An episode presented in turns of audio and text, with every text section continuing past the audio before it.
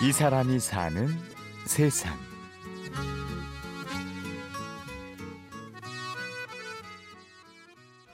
이게 이게 함박 스테이크인데 원래 이 계란은 데미그라스 소스가 굉장히 좀 향이 강하거든요.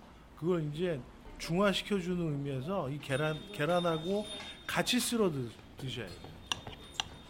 계란하고 네. 한번 드셔 보세요. 지글지글 고기 익는 소리와 냄새가 식욕을 돋우는데요.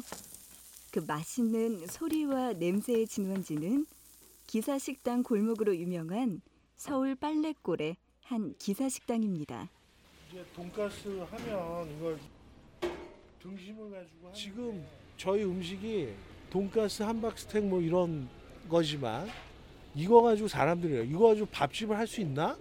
충분히 되죠. 음식은 배불러야 된다고 생각하기 때문에 전 지금도 음식 크게 해요.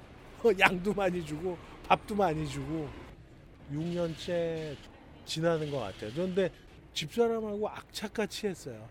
4년 동안 사람도 안 쓰고 둘이서 남한테 이제 더 이상 신세 지고 싶지 않아서 빚지고 싶지 않아서 진짜 열심히 살았어요. 이 식당의 주인이자 주방장인 정성욱 씨. 그가 이렇게 악착같이 할 수밖에 없었던 이유가 궁금합니다.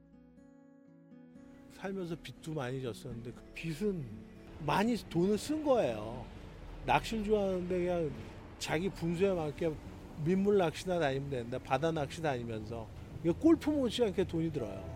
또 제가 영업 사원을 했었는데 앞으로 남고 뒤로 미치는 짓을 많이 했죠. 그런데 어느 날 술 마시고 노래방에 누워 있었어요. 나도 모르게 우리 집사람한테 안 좋은 걸 보여준 거예요.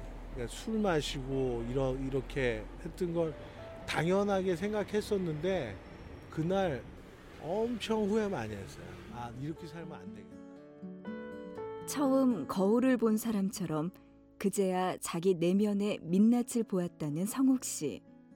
그날 이후 그는 완전히 달라졌습니다. 그 돈을 우리 집사람하고 행상을 하면서 갚았어요. 2년 2년 정도 걸려서 화장품 장사요. 네, IMF 때 막 제일 힘들 때 저 지방에 뭐 부산, 광주, 뭐 서울에서 뭐 동대문 뭐 이런 데서 행상하면서 그 돈을 갚았어요. 열심히 하다 보니 빚도 갚고 생활도 어느 정도 안정이 되었는데요.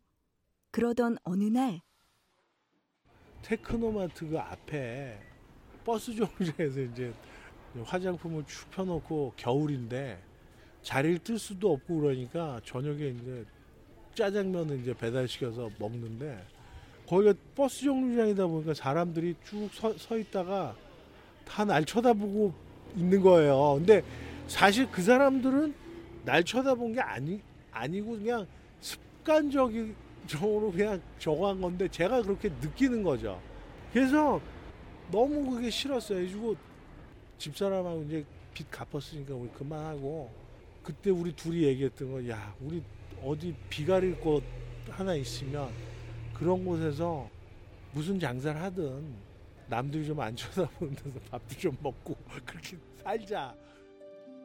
막막하고 어려울 때 비빌 수 있는 언덕은 가족밖에 없었죠. 아버지가 이제 날 보고 이렇게 너무 먼 길을 돌아가나.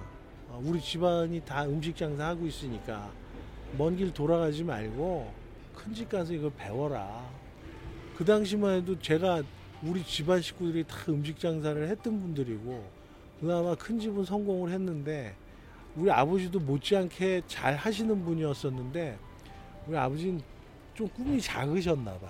그냥 시골로 낙향하시고 또 어머니 어머니대로 별거 하시고 이러다 보니까 그래서 난 음식 장사 안 한다고 이제 그러다가 목구멍이 포도청이라고 아버지 말씀 듣고 이제 가서 한 거예요. 일을 배우는 8년 동안 큰아버지는 든든한 나무 그늘이 되어 주었습니다. 성욱 씨가 홀로 설 수 있을 때까지 묵묵히 도와주셨죠.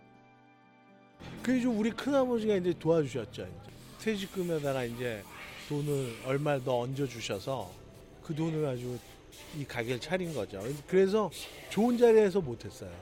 가게 자리가 안 좋으니까 손님이 안 들어와요. 또 휴가 때 차리고 하여튼 꿋꿋하게 했어요 그냥. 근데 일단은 한 분이 됐든 두 분이 됐든 오셨던 분은 다시 꼭 오셨어요.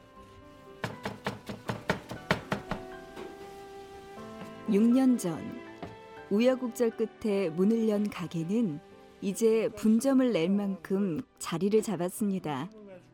하지만 초심을 잃지 않기 위해 늘 큰 아버지를 떠올리며 마음을 다잡는다는 성욱 씨. 그래서일까요? 어느새 성욱 씨는 큰 아버지를 쏙 닮아 있습니다.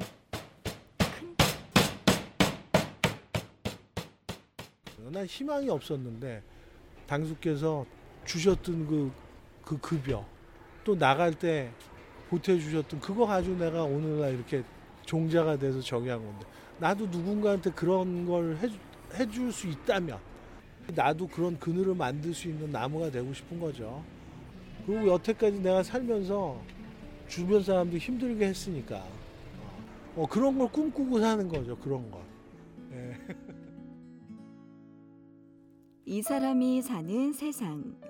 지금까지 돌고 돌아서 자기 길을 찾은 기사식당 주인 정성욱 씨를 만났습니다.